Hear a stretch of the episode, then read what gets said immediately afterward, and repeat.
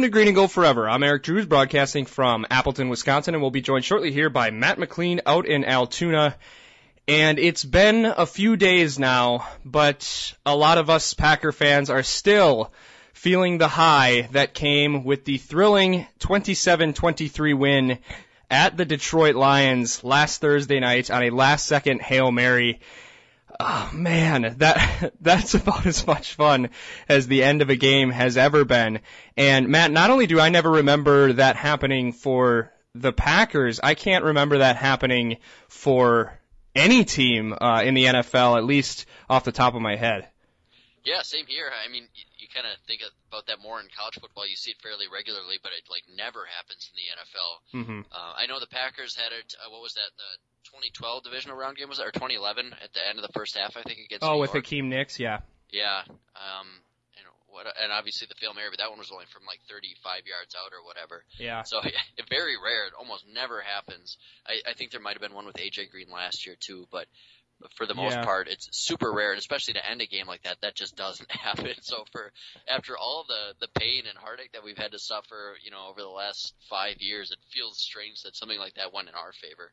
Yeah, because obviously the the most memorable one that has happened in Packers history was the fail Mary in Seattle. Um, I'm pretty sure the Falcons have had a couple in the 80s and in the early 90s, but yeah, that was just something else. So there's a lot to talk about in this game, but I just want to know what your reaction was uh, when this happened. Uh, specifically, obviously we were super happy, but how did you react? Because it was a weird experience for me. Yeah, I, I had this weird, like it was almost kind of like a like a supernatural like feeling before the play. Like I felt like like something good was gonna happen. Like I just felt like normally when they get in that situation with how bad everything's been lately, you would feel like all right, whatever, I'm just, game's over. But I just I felt confident. And then when the ball was in the air, he got it off. I was like sure somebody was gonna catch it. And then you know you kind of see Rodgers going up for it. And you know, I just kind of start. I was, my wife was like getting ready for bed. It was late, so I was like by myself, and all of a sudden I'm like, wait, he got it. Like you're, I'm like screaming and like questioning it at the same time. and all of a sudden you see Cobb like pile on top of him, and everybody else started going crazy, and you know he actually did. And I lost my voice from just like three seconds of screaming. It was probably like the most natural like shriek I've ever let out in my life once I, I, I saw that happen. And uh, man, I was just running around the living room by myself. My dog was going nuts and like barking at me about it. I think he was happy too. Yeah, it was just, yeah, I just, um, complete and sheer, like that's as good of a feeling you could get with sports. I mean, that's the whole reason we watch is for stuff like that. It was just amazing. Yeah, I agree. That was incredible, and I don't know if I felt quite as optimistic, but for some reason I just couldn't look away. Like it Yeah. felt like something could happen, and I had no doubts that Rodgers could throw it that far. And once he escaped the pressure, I knew he had a chance. And after they had given up that third down, I actually moved to my computer room, and uh, I have a a thing where I can watch uh, TV through my computer, um, and and so I was watching it in there, and I just remember looking over there, and I'm I'm kind of pacing around, and when Rodgers caught it, like I think I must have said, "Holy, you know what?" about ten times, and then oh my gosh! And my girlfriend uh, is a nurse, so she had worked a 6 a.m. to 6 p.m. shift, so she's trying to get to bed, and I woke her up, and I just fell to the floor and was like laughing hysterically for like a minute. I couldn't believe it. This never happens to the Packers. And oh my gosh, it was so much fun. And to see those guys run around like that and uh, I just, I still can't believe it. I've seen it a hundred times by now and I still can't believe it happened to us. Right. Yeah, and like, when you saw Rodgers scramble out, you thought he could make the throw, and apparently Detroit didn't. We can talk about that, but Oh, once you saw the trajectory of that ball going so high, I I didn't think it was going to make it there. That thing was a mile high in the air, but he still had like was what four yards into the end zone. That was incredible. hmm And even Phil Simms, when they showed the replay, was like in awe that Aaron Rodgers could throw the ball that far. And it went about 70 yards through the air, but if you saw that Instagram video uh, from a fan in the stands at about the 50 yard line, it almost hits a beam supporting the ceiling. It's huge. It it, it probably would have hit the scoreboard if it was in uh, uh, whatever AT&T Stadium in Dallas. So it was insane. It, and even Mike McCarthy said that's the best throw he's ever seen um, as the pa- or as any coach in all of his time coaching. And Richard Rodgers, uh, apparently that wasn't even his assignment. He just said he thought that he had a clear shot at the ball, and his assignment was to box out Davante Adams and uh, for Davante Adams, and instead he saw an opportunity and he jumped up and grabbed it, and which is so interesting to me. Uh, not to go to the worst uh, inverse of what happened on uh, Thursday, but you know, to, for a guy to go rogue on his assignment and for it to work, he's a hero. Whereas Brandon Bostick tried to do the same thing to make a play, and his career was ruined. But, yeah, yeah, it completely depends on how it turns out. Obviously, I think this one would have been a little bit less noticeable had he not been able to catch it. Obviously, but yeah, you know, I'd, I'd much rather have him do that than have Davante Adams be the primary target on that. I can see him going up, getting in his hands, and just dropping it. I don't know why they would have done that. I know he's the tallest receiver out there, but it's the last guy I want in a contested catch situation. They seem to think he can do everything. Yeah, it's weird. Yeah. But um, Rodgers before that play, even I mean, even before that, I was excited because he was bringing something to the offense. He's having his best game ever. Yeah. To, to cap it off like that was just awesome, and I'm glad it was him. Yeah, absolutely. Um, he he deserved it with the way he played, and so let's talk about. Well, f- first before we do that, so the penalty. I think it was iffy, and if I wasn't a fan of the Packers, I could see an argument the other way. But I can also he he nailed him right in the face mask. I mean, we've seen lesser called, but at this point, I just don't care. And I feel like we've, I mean, I don't care obviously because it's the Packers, but I feel like we've been pretty consistent with this season that enough's enough with analyzing every play like it's the Zapruder film. I'm just kind of tired of it, and I'm a big enough baseball fan now where if you have a ump with a bad strike zone and you get screwed, then that that's part of the sport. You just live with it. And I'm to that point with the NFL where I'm tired of every single Monday having the top story on Yeah. Pro Football Talk being Mike Florio belly aching about a referee call. Yeah, I completely agree with you there. And maybe I wasn't there just a couple of weeks ago, but I'm starting to get that way too. It seems like there's been a lot of like college games and things that are all seemingly decided by a bad call, and I'm just kind of sick of hearing about it. Yeah. Um, but I guess in terms of that call, probably it's so hard. It's, it's right on the line of being a face mask or not, because even though he grabbed the shoulder pad, he did twist the face mask a little bit with the finger Yeah. but it's such a small amount. But really, I, I mean, if I was a Lions fan, I'm angry, but there's no way they don't call that. I mean, until they put it in super, super slow motion, you can't tell that he's not twisting his whole head off with a face mask. I mean, mm-hmm. from every angle, it looks like he's got him by the face mask, twists his whole head down and around, his helmet's off. There's no possible way that a referee could have seen that live, that it was actually like mostly on a collar.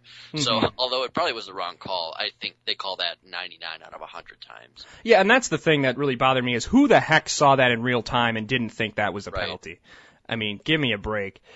But even so, like, I'm biased, obviously, but couldn't that have been unnecessary roughness? He practically DDT'd him. Yeah, and that's what I was wondering too. It was still a blow to the head. I know he was a runner in the field of play, but still, I mean, his hand kind of went right up to the face mask there, and it wasn't like Rodgers ducked or anything. It, Yeah. and then on top of that, that what you said too. So it definitely was a, still a stupid play by that defender. Yeah, and, and Rodgers' chin strap was up over his nose. What official is not going to call that in that situation? But either way, the other big controversy, it's not a controversy, but talking point in regards to the Lions was the Hail Mary. Do you think it was better execution by Green Bay or poor coverage by the Lions? I think it's, I mean, it's a great play by Rodgers. Maybe not great execution because apparently, like you said, it wasn't even the design. But that was an awful defense by Detroit. And I know it's hard to defend for that, but you're somehow defending the pitch play when Rodgers only has to throw it 60 yards. I mean, that just With no time left on the clock. that, that seems unforgivable for a coaching staff to do that. And I didn't hear about that till a couple of days after. But there was only what four or five lines even close to the play, I think so. and for something like nobody to be covering up Rodgers at all. I Yeah. mean, he could have caught it at the two and walked in.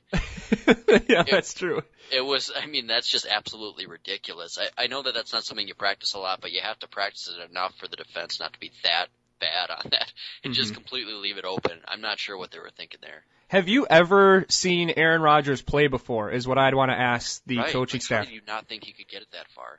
I remember uh, either Thanksgiving 2009 or 2011 where Rodgers threw a 70 yard pass in Detroit in a regular play.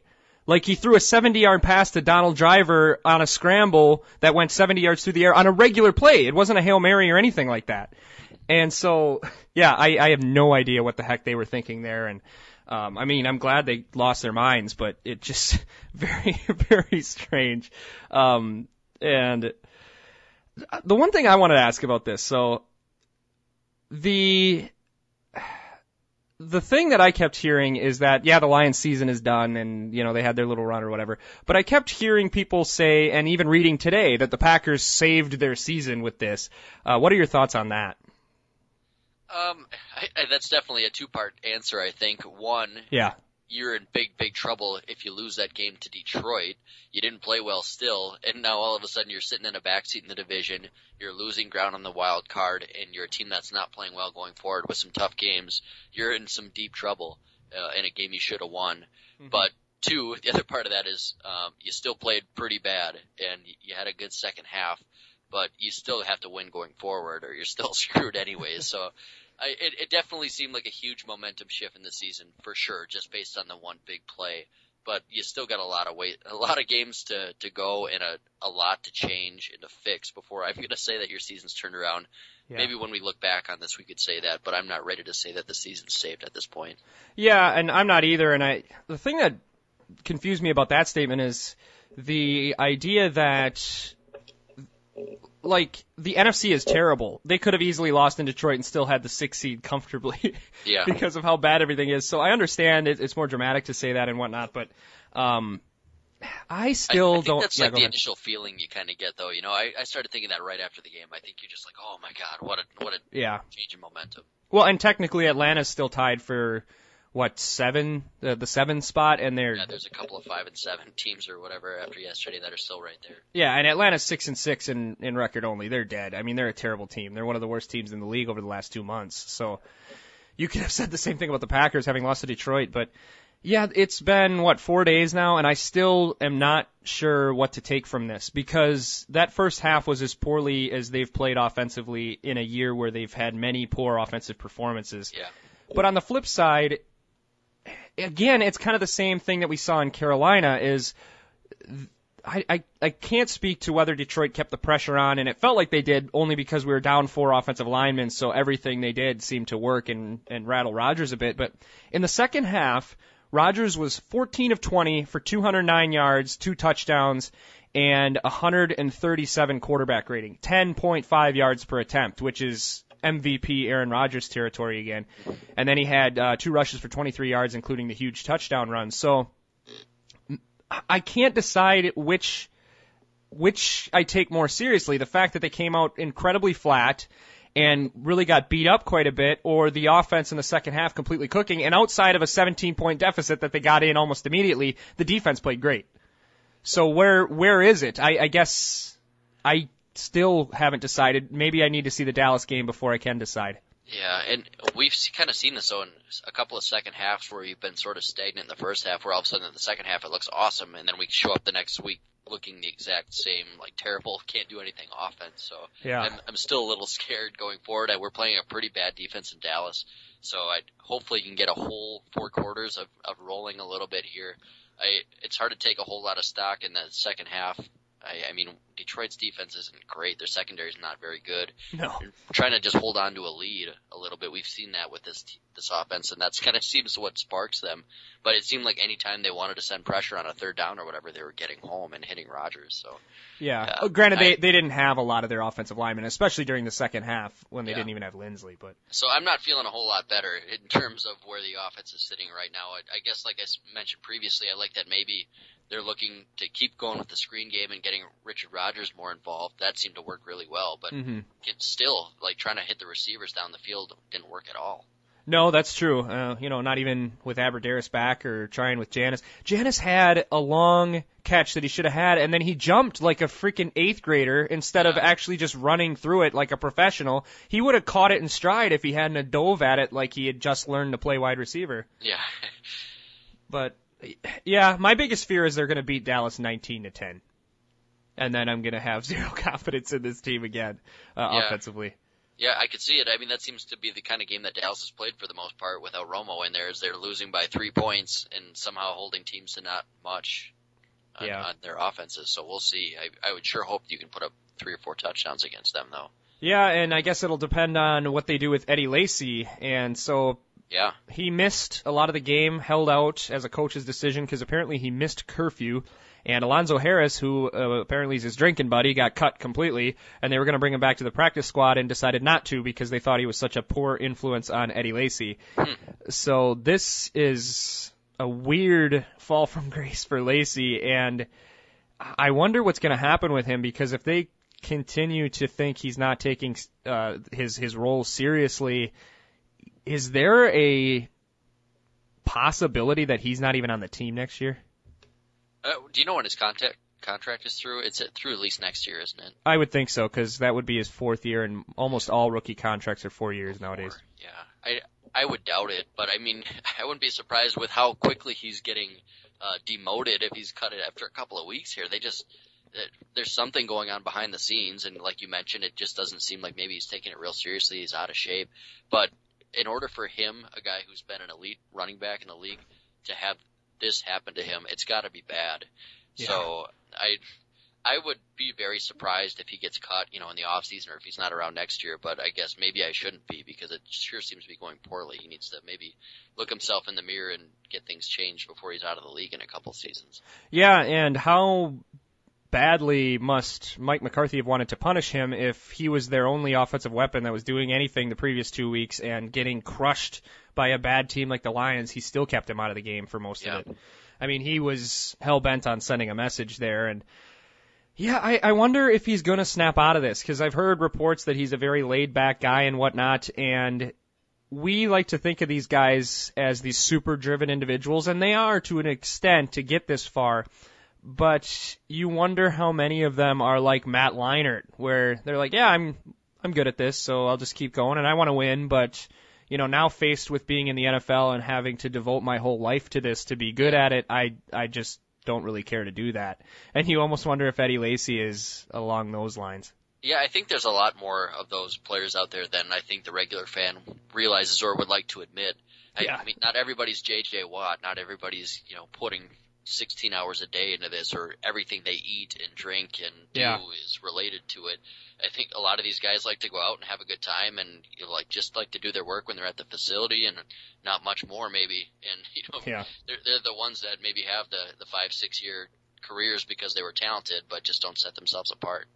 Yeah, and you know, it's easy to say as a fan, like, oh, how could you waste such an opportunity? But you know, you could say that with all of us, that we all could be at the tops of our fields if we just decided to put in 15 hour and 16 hour days every day for 10 years. And, you know, given that opportunity in your chosen field, a lot of us would not take that, even in exchange for all the good things that come with it. And especially in this case, it's physically demanding too. Yeah. You're you're getting hit and you're you're lifting, and unlike us, you know, we can work eight nine hours, come home and have a couple of beers. Where you know, if they're really dedicated, they're probably not doing that either. They're eating you know kale and yeah. and fish and whatever, and not drinking anything, just water. And it's I mean, it's your whole life if you want to be great at it. So it's it's asking a lot of somebody to do that. Yeah, those guys aren't going to Buffalo Wild Wings after work like the No. rest of us can. so it's hard for me to remember all of the details of the game being several days now, and I'm I'm sure all of you have, if you're so inclined, have, have found better sources to to get some of that breakdown. But the playoff picture right now is pretty clear as far as the NFC is concerned, and if the playoffs were to start today, the Packers would win the NFC North as the three seed and host the Seahawks. And in order to get to the Super Bowl, they would have to host Seattle, then likely travel to Arizona, then Carolina, then defeat either Denver, Cincinnati, or New England in the Super Bowl. Man, that Hail Mary would have to bring with it some incredible level of emotion to, to give me any confidence that the Packers can navigate that road. Yeah, I don't I don't like that lineup. Um, you would almost at this point hope that they get the four seed if Seattle's going to hang into the sixth spot, just so Yeah. You'd get Minnesota again. I, I would That'd be a that lot of losing, though, to fall behind the NFC East champ.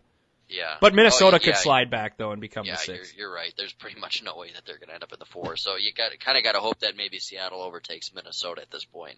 Yeah. Um, yeah, because in that case, you're you wouldn't see them until the NFC Championship game if you could keep winning, which is they're probably the last team I want to face. I think at this point I'd rather play Carolina. Um, yeah, I think so, but I don't know. I might rather s- take Seattle at home Yeah, maybe. I don't want to play any of them. If you can somehow make it through without Arizona, Carolina, or Seattle, which is physically impossible, Yeah. I, I'll, I'll take that road though. Yeah, you but just got to play Minnesota and, and Washington and yeah, well, what about the uh, Bears and the Lions who have already beaten the Packers at Lambeau this year? yeah, exactly. I I have no confidence in the Packers beating playoff teams. So maybe even if you get what your your dream matchups, you're still kind of in trouble. Well, and that's what's been irritating me so much is I don't think they're going to beat Arizona. Arizona seems like the best all-around team, and so there's almost no chance they're going to get the two seed. Um, Carolina is 12 and 0, and they might be the worst 12 and 0 team in history, but that's a bit like saying you're the ugliest girl at the Victoria's Secret pageant. I mean, it's still a very Yeah, they're still pretty darn good. yeah, absolutely. And I don't know, like, I can't think of one team in that NFC field outside of Minnesota that I think the Packers would beat in the first round. And that kind of sucks, but the thing I keep hearing is people always bringing up 2010. And this is right up there with RELAX for me, is people constantly bringing up 2010. Well, they could get hot and they could go all the way like in 2010 and come out of the, the wild card round. I'm here to crush that right now because I've heard it tons in the last couple of days when people say talk about Arizona and Carolina and all that kind of stuff. So there's three reasons this is not like 2010. First of all, the 2010 team was a 13 and 3 team masquerading as a 10 and 6 team. They never trailed by more than 7 all year. 4 of their 10 wins were by 27 or more points. They had two other wins by two scores or more. They won at the Eagles, who are a division champion. They beat the Bears. They shut out the Jets, who went to the AFC championship game in New York. And their losses were last second losses on the final play to the two teams that had buys in the NFC, both in their stadiums, the Bears and the the uh, Atlanta Falcons, and the Packers basically shot themselves in the foot with turnovers and penalties to lose both of those games. And the other games they lost, they lost back-to-back overtime games where Clay Matthews got hurt at halftime and then Clay Matthews didn't play. And then they lost two four-point games where Aaron Rodgers got hurt in the second quarter and then Aaron Rodgers didn't play. And so that team was really good. So we're not anything like that. They didn't go to New England. They went to New England with Matt Flynn and led for all but seven minutes of the game. This team went to Denver and got destroyed with all of their preferred starters at this point in the season. And also, the other thing, they got lucky in the playoffs. We've talked about that a lot, but they played Michael Vick, Matt Ryan, Jay Cutler, and then they didn't have to play New England. They played Ben Roethlisberger's Steelers. All of those teams had at least one side of the ball that was very flawed, or in the case of the Falcons, just completely across the board not very good. And this is the last thing that I want people to remember is that what the Packers did in 2010, the reason people always have to bring up the 2010 Packers when they're talking about different things is it's incredibly rare for what they have done. There's only four teams out of the 130 teams to ever start as a wild card team on the road. So we're talking fifth and sixth seeds all time. Four of the 130 actually won three road games, and that's the 85 Patriots, the 2005 Steelers, the 2007 Giants, and the 2010 Packers. 88% of all teams uh, that start on the road in the wild card round are gone by the divisional round. And even if you're at home as a three or four seed, 82% of those are gone by the end of the divisional round. So it's not going to happen. They already caught lightning in a bottle. You're not asking them to do that. You're asking them to do it twice in the same regime. Um, I don't think this team, even a good team, doesn't have a prayer coming out of the wild card round in most years, and this team is not that good. Yeah, and I mean, look at the roster difference between 2010 and now too. Stack those up and see how you feel the difference between those two are. Yeah. I mean, just look at how loaded we were at the receiving corps back then, and how much more talented our defense was too. Yeah. So yeah, I agree. I like that scientific analysis breakdown there.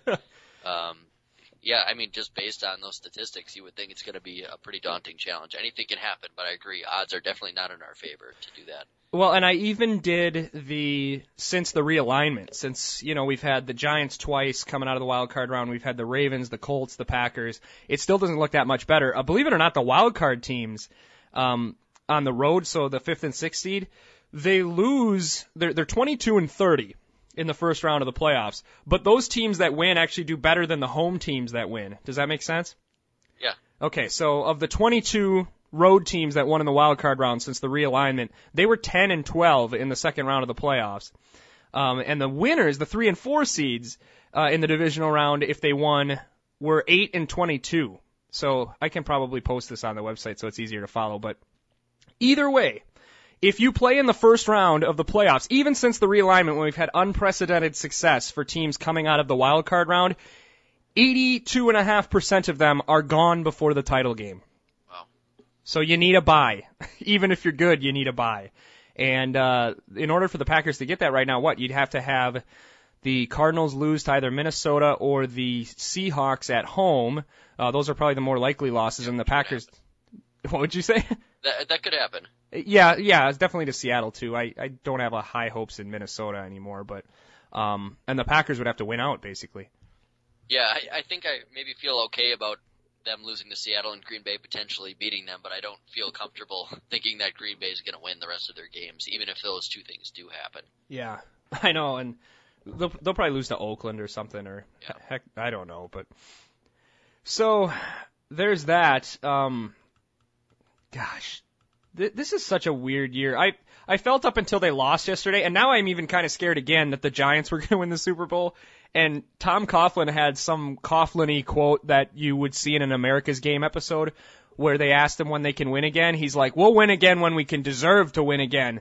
He's like, "We haven't played worth a darn the last few weeks," and he's like, "Until we can put it all together, we don't deserve to win another game." And that sounds like what he would say after the last time the Giants lose until next September. They start playing some magical NFL Network music and Yeah, show the turnaround for the Super Bowl. yeah, exactly. Um, I don't know. Do you think Carolina will go undefeated? I, I don't know what their schedule is left, um, but they well they play Arizona. Or they, Here, let me play get it up uh, quick Atlanta twice, I think. Yeah, and Atlanta's terrible. Yeah, Um, they're the, the worst. They Um, they host the Falcons, play at the Giants, at the Falcons, host Tampa Bay. Man, it seems like it. Wouldn't that be so strange though if they did? You kind of, I I want to say they won't, just because it's only been done a couple of times, and the teams that did it were a whole lot better than this Panthers team. I think they're very good, but you just kind of find it hard to believe that they don't slip up. I mean, they almost did it against New Orleans. Yeah. I I would imagine they do because it's nearly impossible to do the 16 and 0, especially with a team that's pretty flawed in a lot of areas. But they're definitely going to be heavy favorites in every one of those games. It's hard to pick one and say they're going to lose that. Yeah, right now they're third in points for uh, points scored. They're 14th in yards accumulated. They're ninth in points allowed and third in yards allowed, which are solid numbers for a 12 Yeah. and 4 team. Mhm. But yeah, the expected win loss based on the Pro Football Reference um, algorithm, which I don't think is the best, but take with it what you will, says that the Panthers should be nine and two right now. Yeah, and I heard somebody, I think it was on NFL Countdown, say the, the Panthers might have the best defense in the NFL, and I was like, oh, that they seem like they give up a lot of points, and then they got racked by New Orleans yesterday Yeah, 38 points, and they still managed to somehow that offense put up 41 points. yeah. So they're a weird team, but they're they're really good, and uh, it, it'll be. I'm curious to see what you know. There's a lot of kind of upstart teams to see what they do in the playoffs, like Carolina and Arizona, to see just how good they are, how far they can go. Well, and it just feels like it would fit in perfectly with the modern NFL for Carolina to go 16 and 0 and then lose to like Seattle or Minnesota or the Packers in their first playoff game 40 to 10. Yeah. You know, it's just it, I'm almost expecting that at this point, but we'll see what happens, I guess. Um, so the AFC has become much stranger now that the Patriots have lost two in a row, including at home to the Eagles, who are terrible. So that's kind of another reason why it feels. I think we're right having watched the games and seeing so much Packers football that we shouldn't have any confidence in them. But who doesn't have some fear uh, outside of maybe Carolina? Who isn't worried about their performance right now as a fan base? Even Seattle, who's white hot right now, their defense gave up like a bajillion yards just last week. So I, I don't know who's feeling that good about themselves.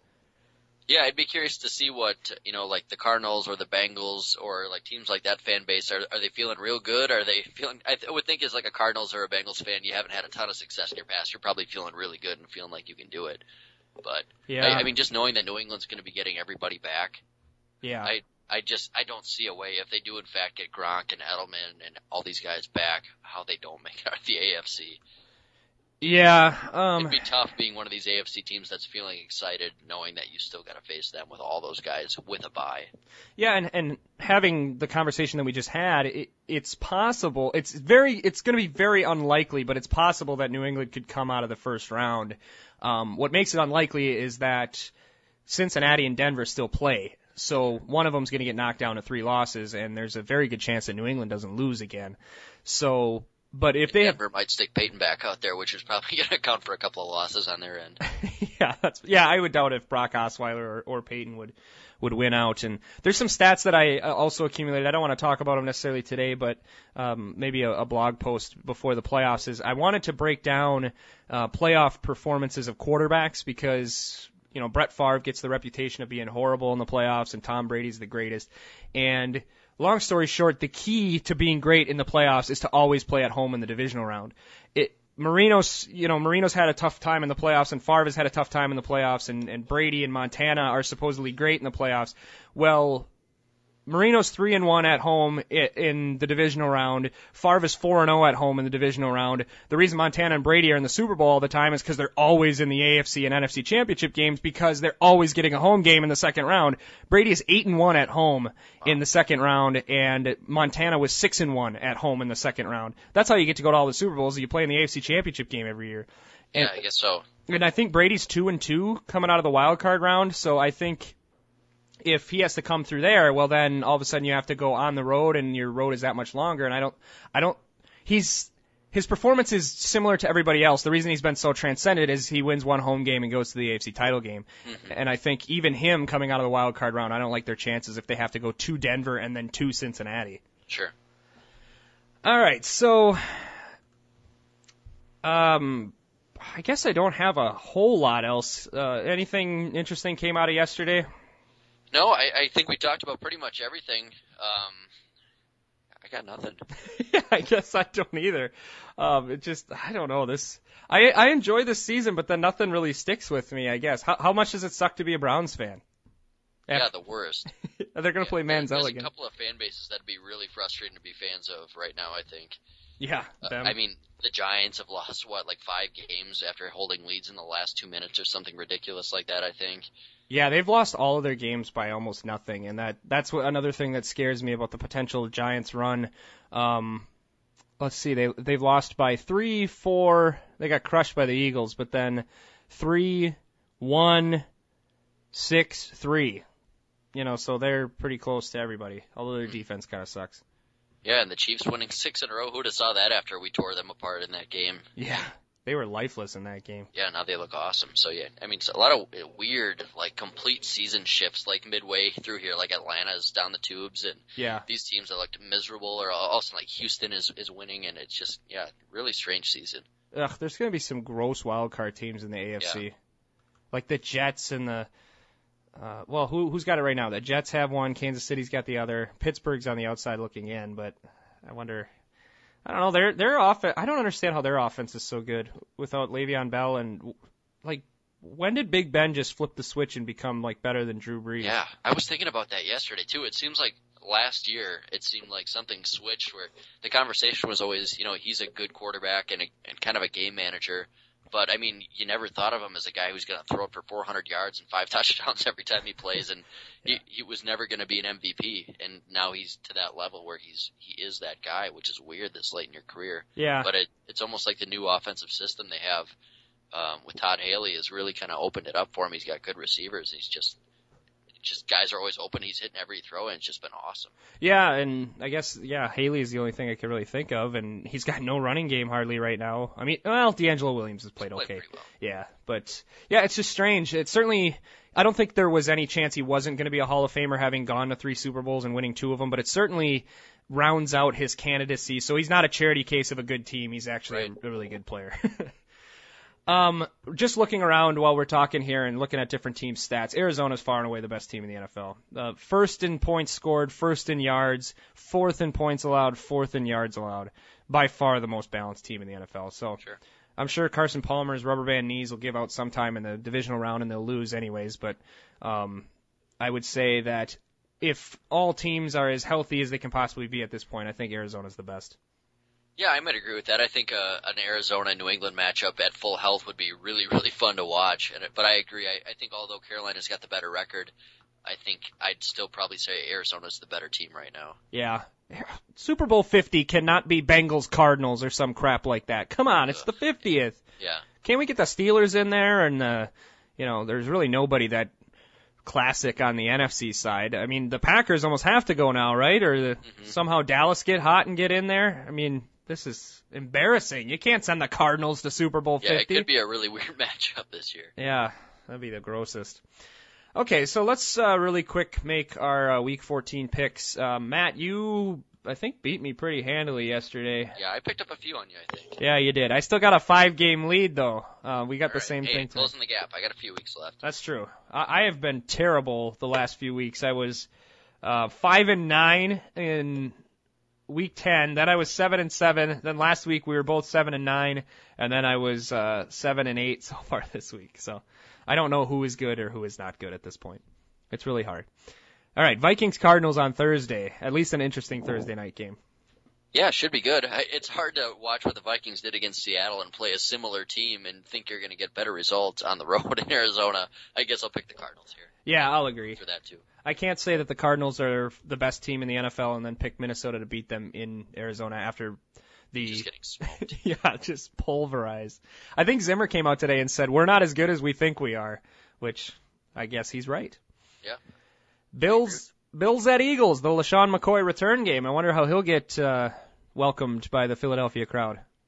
Yeah, I I wouldn't think too negatively. It wasn't really him, was it? I don't think, but Well, would think that's he bashed Chip a lot and called him a racist, but I bet you everybody in Philadelphia is like, yeah, I could see that. yeah. I think they're agreeing with him probably. yeah. They- They're lucky that they won the last game, or they might be going for his head after this one. Yeah. Um, if, especially if Shady destroys him. I, I'll pick the Bills here. I think we kind of saw Philly win and kind of a weird game, but I, I think they're really bad, and I think there's some extra motivation for the Bills here, and I think they're just overall better.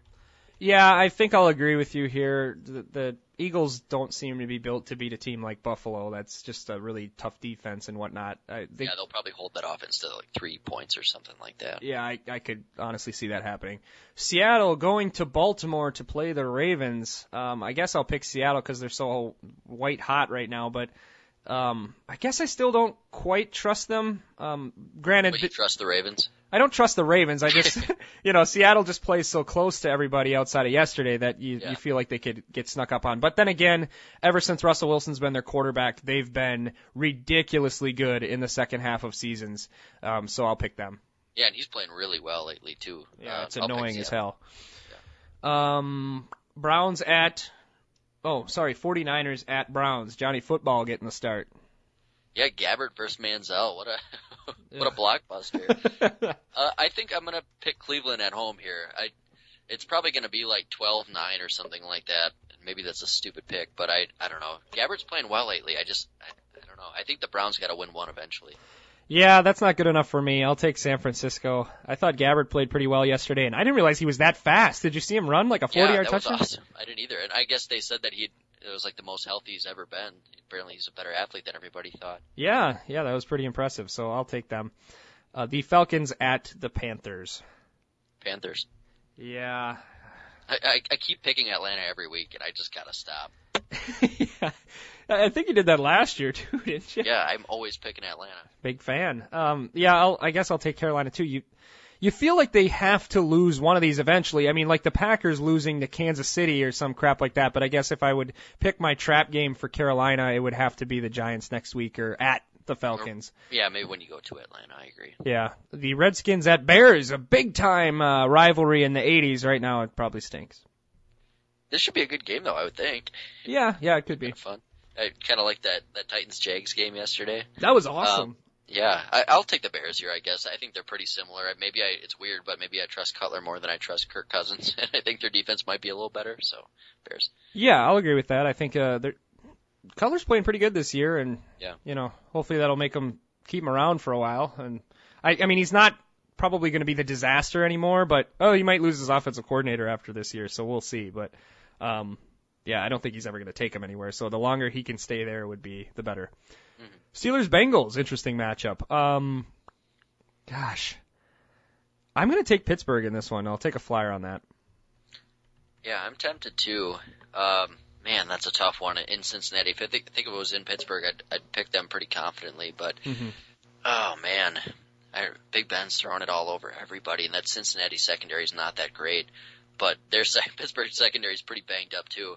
Um, just to pick different than you, I, I was kind of leaning towards Pittsburgh, but I'll take Cincy at home. Okay, trying to get up uh, some more games yeah, on me, huh? I'm starting to pull that Fox pregame show thing where they just make picks to try to to gain ground when nobody actually cares, just like us. Yeah, my upset is Tampa Bay at the Patriots. Yeah. or something like that. Yeah. Um, Lions at Rams. The Rams are so bad. That's indicative of a Jeff Fisher team, though. Like, I I can't think of a specific name, but uh, I, I watch a lot of boxing, and every once in a while you'll get a guy who they just rave about, like, oh man, he's tough. You can't outpoint this guy, and he really covers up well, and he's got a sturdy chin, and then his record is like 30 and 23 and that's Jeff Fisher. Uh, People just talk about how great he is when he's been to the playoffs six times in 21 years of coaching. Wow. I mean, that's a joke. Well, you bought in last week and you picked the Rams. I did, and I'm stupid. That's why. Yeah, I, I think I'll pick Detroit, and this might be the weirdest sentence ever said, but if Case Keenum is playing, I might actually pick the Rams. But I, I think as long as Nick Foles is playing, which I think he might still be this week, he's been so bad. And Detroit, although they lost to us, on, obviously on a fluky play, I think they're a whole lot better than St. Louis right now. yeah, and having just disparaged the Rams and their coach, I, I'm tempted to take them just because of how, like, the Lions haven't had. Um, a track record of having a whole lot of emotional stability uh, throughout their history with this regime, and you'd think that the hail mary to the Packers might just completely wreck their psyche. Yeah, their season's done, and Yeah. Um, I guess I'll take the Rams then. yeah. okay, Colts at Jags. Um, Oh, it might man, be Charlie Whitehurst starting at quarterback for the Colts. Really? Yeah. I did Hasselbeck get hurt? I didn't hear that. Yeah, I saw an uh, a headline that said he might not play on Sunday, and he said it himself, but I don't know what the injury was. I was so captivated by that story, I did not even click on the link. Yeah, that might sway me, but I'm, I'm I guess I'll pick Jacksonville anyways. Just maybe Whitehurst plays, but they've looked pretty good lately. I, Blake Bortles is kind of tearing defenses apart, and it's not like the Colts are very good. And uh, even if Hasselbeck plays, it's Matt Hasselbeck, so Yeah. I'll, I'll pick the Jags. Yeah, Bortles had what five touchdown passes yesterday, I think. Yeah, I'll I'll agree with you and take Jacksonville. Bortles has 27 TDs already this year. Awesome. Holy cow. 27 touchdowns, 13 picks, which in the modern NFL probably doesn't even get him any Pro Bowl votes, but in the 19 That's in my kind of quarterback, though. That's way more exciting. Screw these, you know, 28 and two. I want I want like double digit picks. Yeah, we need him and Jameis Winston and all those guys to be good because they're let's get the Tannehills and Alex Smiths of the world out of the league and get Yeah. some more break break Blortles or whatever I was trying to say. and uh Jameis Winston.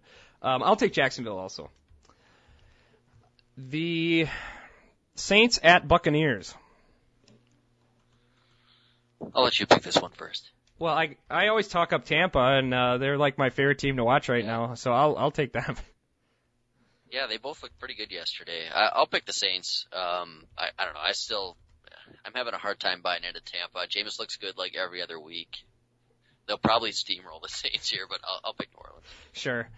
Um, San Diego at Kansas City. I'll pick this one first. The Chargers have been my Falcons this year. I feel like if they would have won all the games I picked of them, they'd be like nine and three.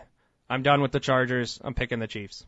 Yeah, same here. I think I picked them quite a bit too, and they they're bad. And I, I, I'm so tempted to pick them again here. I've just got like some illness with them in Atlanta that I just have to keep picking them.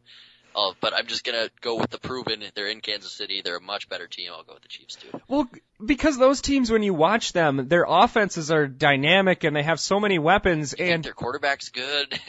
Yeah, it doesn't make sense. And like I've even seen them lose games where you you sit back and you're like, wow, Philip Rivers has to have like 400 yards, and then they lose like 10 to three. It's like it doesn't make sense. But yeah, it's it's weird. The Titans at the Jets. Mariota had an 87 yard touchdown run, which I didn't see. Um, yeah, I saw that one live. That was awesome too. it, you would think that's got to be at least close to a record for a quarterback. Yeah, they they were actually talked about that right after. There was a Terrell Pryor one a couple of years ago. I remember for the the Raiders that was like 99 yards or something ridiculous like that. That has to be more than his cumulative career passing yards. Yeah, I, I remember that was a weird game too. I remember seeing that one live on Red Zone, but I think Okay. there was like a couple other ones, but there wasn't much. Okay. Yeah, I don't remember that one, but uh, who's going to win this game? Uh, I'll I'll keep rolling with the Jets train here. I picked them against the Giants yesterday, and that was good. So um, I I like that defense. I think that Fitzpatrick's playing well. They got some good receivers and good run game. They're pretty good overall. Yeah, I'm going to agree with you. They seem to finally uh, start to have separated themselves from the rest of the AFC field, and uh, Tennessee feels like another team I've picked too many times, and they got some nice pieces, but they're obviously not very good. They're three and nine, so Yeah. I'll take uh, the Jets as well. The Raiders at the Broncos. Uh, I'll go Denver. Okay. Oakland looks pretty bad lately. Yeah, I Woodson's playing really well still, but they just can't win anymore. yeah, and I don't quite know why because I don't know. Is is is Carr still playing okay? I think I think he threw a few picks yesterday. I, I I heard a stat just before we got on here that they had 162 yards in interception return yardage. The Chiefs did, Yikes. And I know they at least returned one. So I don't think he's playing quite as well as he was. Okay, yeah, they were five and three, and now they're or four and three, and now they're five and seven. Um, yeah, he had three interceptions yesterday, 48 attempts to get 283 yards, which is not that good. Um, yeah, seven. No, he's got a 97 quarterback rating, 26 TDs, nine picks. That, Wow. Gosh, it's. I swear I could go out there and at least have as many picks as interceptions in the modern NFL. Maybe not me, but Stave could, I bet. No. No, not Stave. What about Curt Phillips?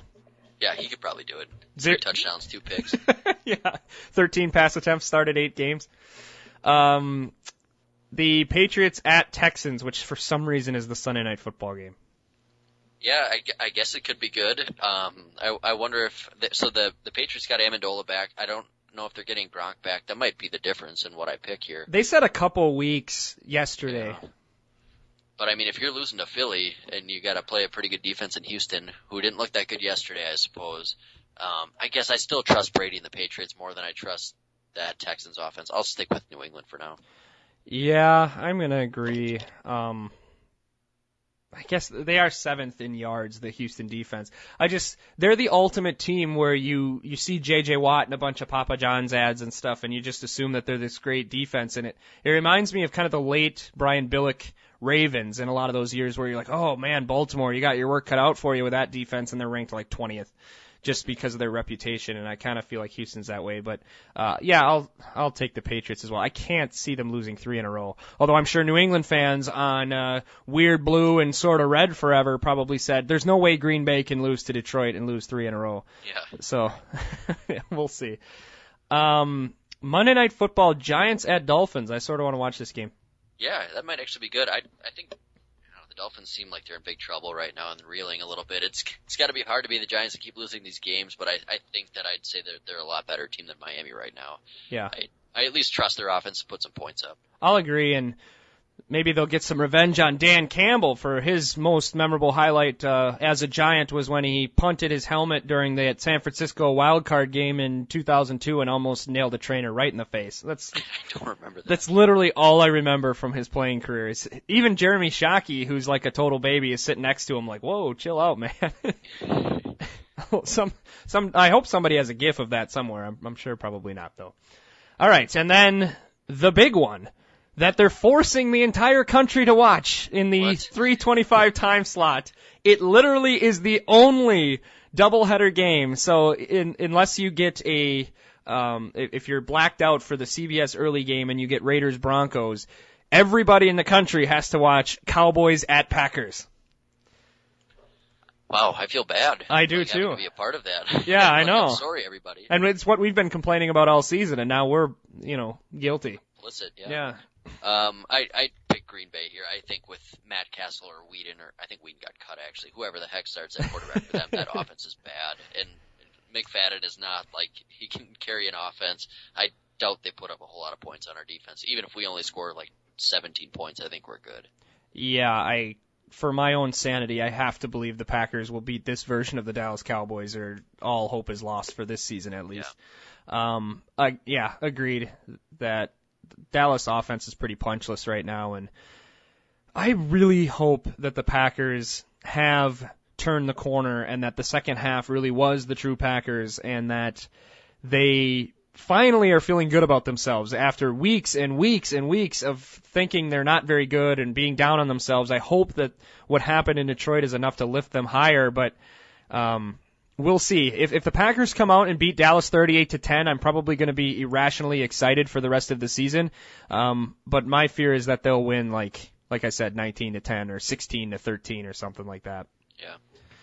But I guess a win is a win, and uh, we'll just have to keep moving forward and uh, see what happens here. So I don't have a whole heck of a lot left. Um, I did want to ask what you thought of the college football playoff that was revealed yesterday. The Clemson Tigers will be the one seed. They will take on the four seed Oklahoma Sooners, and then Alabama will play Michigan State in the two-three game uh, in the college football playoff. What are your thoughts, uh, just generally about the playoff? Yeah, I, I mean the teams they put in were pretty clear cut. I guess I'm hoping I get to watch these games. I don't know what my New Year's Eve plans are. It sounds like I might be going out and doing something, but it. Yeah, I weird to have them on games. New Year's Eve. Really weird. Yeah, that that kind of sucks because I I would really really like to watch them if they were on New Year's Day or even the day before New Year's Eve. I'd be all in watching those games. Yeah. But it's just kind of an inconvenience. I, they should be great games. I hope I get to see them. Yeah, and to me the biggest storyline is well there's there's several. I think Alabama is kind of there to solidify themselves as a dynasty. Oklahoma kind of having a renaissance. Uh, Clemson, which is interesting that they they've been undefeated because Clemson was one of the teams them and honestly the Badgers and teams like Georgia who might be down for a while um I thought the playoffs benefited those people. Like Clemson has Yeah. been a two loss or one loss team for years and years and years, and it gave them a margin for error that they've always needed. And then now, second year of the playoff, Clemson finally, yeah, they finally have their undefeated season. I guess last year was same goes for Oregon, where they were always a one loss team almost every year. Um, so it'll be interesting what happens with them. I think Michigan State has the most on the line. Alabama's good. I think Clemson, you know, they're in a different situation. Um, it would be good for them because of how close they've been in recent years. Oklahoma's Oklahoma. They're always going to be around in some capacity. But with Harbaugh in Michigan and Urban Meyer in the same side of the Big Ten, I feel like if Michigan gets stomped by Alabama, they might never get back to this point, or at least it'll take a long time. If Michigan State wins the national championship, I think that they will solidify themselves as a Big Ten elite team for a long, long time. Yeah, yeah, I completely agree. It's going to be tough to keep up with the uh, Ohio State and Michigan recruiting here if you don't do something big in the playoffs when you have an opportunity. Yeah. They, it's going to be hard for them to get back here going forward with how loaded that side of the the conference is. So Yeah. a, a big win here. They could, like you said, I mean, they've been there. They've been had these awesome defenses. So if you can win a national championship or even just make it to that game, that could be huge for them. Yeah, I mean, you might hold off Michigan forever, or at least for 25 years if you're able to win a national title. Thank goodness we're in the terrible side of the conference in the bad division Oh. because that side is going to be impossible. It's going to be, you know, every single year it's going to be awesome between those teams. I was so glad the Badgers didn't make the Big Ten championship game this year. Um, people were saying, mostly homers, that Wisconsin's just a clone of Iowa. I'm like, no, they're not. There's no way that Wisconsin would have had a lead over Iowa with a minute to play in a Yeah, their their quarterback is a thousand times better than Yeah. than ours. I think overall maybe you could make that case that they're pretty similar otherwise, but that's a huge difference. I, I forget their quarterback's name, but he's played really uh, well. He Beathard.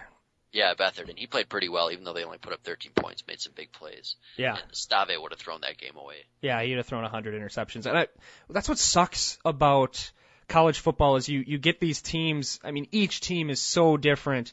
And this year, they probably had their best defense that they've had in my time watching, or at least Yeah. I can't remember all the Alvarez 90s teams because I was more of a casual college football fan until probably the turn of the century. But man, if they would have had this defense with the Russell Wilson year or with the the, the second Tolzien year, they probably would have won a national title.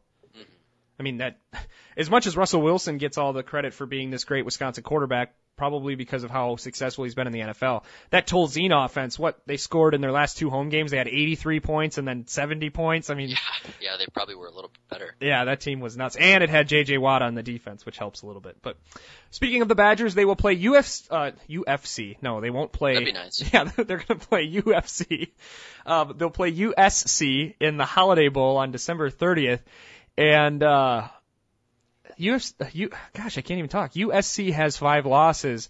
Um, it's, they played a very famous Rose Bowl in like 1963, I think, for the national championship. But it's gonna be surreal uh, for fans our age to see the Badgers share a field with the Trojans. At least I yeah, think so. It, it should be a good game and a good matchup. Yeah, it'll be you know a couple of classic teams, some cool unis, cool contrasting uniforms. I think Yeah. it should be uh should be. I, I expect the Badgers to get blown out, but Nah. who knows? Uh, yeah, I don't know. I guess I haven't watched. I just can't get up for any of those Pac-12 games. I just don't care. I think it's because of where we live, and so a lot of those games start late. And here it's like dark by halftime of the second games, and it's cold, and I want to see bad turf and all that stuff. And then, you know, you're settling in, and it's kind of cold, and the grass is dying, and you turn it on, and it's just bright, beautiful sunshine. I'm like, screw that. I don't want to watch that. I want to watch some guys roll around in, you know, some bad turf and bad weather conditions. All right, so let's wrap this thing up. The Packers, um, we'll see what happens. I think this is kind of the big defining week to decide uh, whether or not the lift that they get from Detroit is permanent or was as fleeting as that Hail Mary pass itself. Um, we did get some input on a question I asked on the Facebook page. I'd like to share those really quick here. Um, so I asked, what was your reaction to the Hail Mary score and how do you feel about the team after yesterday? So we got um, two answers here. Um, the first answer was from uh, Corey Ben, one of our great fans. Um, he said that has to be the worst hail. hair I can't even read today. This is just the worst. I'm like the Packers. I just can't follow up one word with the next. I guess. Um, this has to be the worst Hail Mary defense I've ever seen. The Lions seem to think another lateral play was coming, which is understandable, but I'm at a loss for how those two guys that they had positioned 15 yards downfield didn't realize that every, everyone was going deep and break off their coverage accordingly. It's like they thought, well, no lateral play, guess our work is done. The Lions might have well have put nine defenders on the field for all the good those guys did. Um, then for his reaction, um, when I saw the other six guys covered, uh, coverage guys were doing in the end zone and immediately thought, oh my God, the guy up front is going to catch that. And he did. The defenders were horribly positioned. The effort they made to get to the ball was totally half you know what. And now Richard Rodgers was completely unaccounted for. Um, so unbelievable. He thinks the Hail Mary is the kind of play that can start something special for the team. They have just been in a bad place mentally over the last six weeks. No, the offensive players have just looked miserable most of the time, particularly Aaron Rodgers. Um, and finally, I didn't read all this, Corey. It's a great comment, so go out there and read that um, if you would uh, like to. But uh, now they have to seize the opportunity, beat the Cowboys, sweep the Vikings, and take the division. Let everyone else sort out their own business and go into January ready to win. However, many games they must um, to win it all, and if they have to go through Seattle at some point, so be it. Um, so we talked about that a little bit earlier. Um, Corey always has more confidence than I do, uh, which is good. It, it, it's probably easier to watch that way. Um, I guess they're going to have to go through somebody tough, right? I mean, no matter who they play, they're, um, and like you said, Matt, it doesn't really matter having lost to the Bears and the Lions. Nobody looks very beatable to the Packers, or at least guaranteed beatable. So I guess take your chances with whoever you match up against. Yeah, you're gonna have to beat somebody good at some point down the road. So I guess whatever. yeah, exactly. They're to have to steal one from somebody that they probably could lose to. And Daniel Johnson, um, another one of our great fans, who mentioned that he was actually at the Fox NFL Sunday taping yesterday, the Pearl Harbor thing. Um, the Hail Mary was a great play, but it shouldn't have come down to that. It seems like the talking heads are 50-50 on if the face mask call was right. I feel better about yesterday. I know that Seattle will probably get in the playoffs now. If we face them in the first round, we should be worried. Minnesota got exposed, and I'm not worried about them at the end of the season. The NF- NFC Central is now ours to lose. Daniel, I guarantee the Packers are not going to win the NFC Central this year. Unfortunately. And before we wrap up, if you'd like to leave a comment about anything that you've heard today, you can do so right under this podcast on the Podbean page, greengoldforever.podbean.com. That's the number four. Our full archives are there, as well as some blogs. You can also leave a comment on our Facebook page, Green and Gold Forever Podcast on Facebook. You can also send us an email, greenandgoldpodcast at gmail.com or you can follow us on Twitter. Send us a tweet at greengoldforever. Uh, that, again, that's the number four on Twitter. And once again, don't forget this Friday, the Green and Gold Forever preview will be on KZ Radio between 3 and 5 o'clock on the Friday drive time home, where there'll be some great 80s hits, as well as my thoughts on the upcoming Packers Cowboys game. And uh, hopefully the Packers can beat Dallas, and uh, have a great week, everybody. Take care.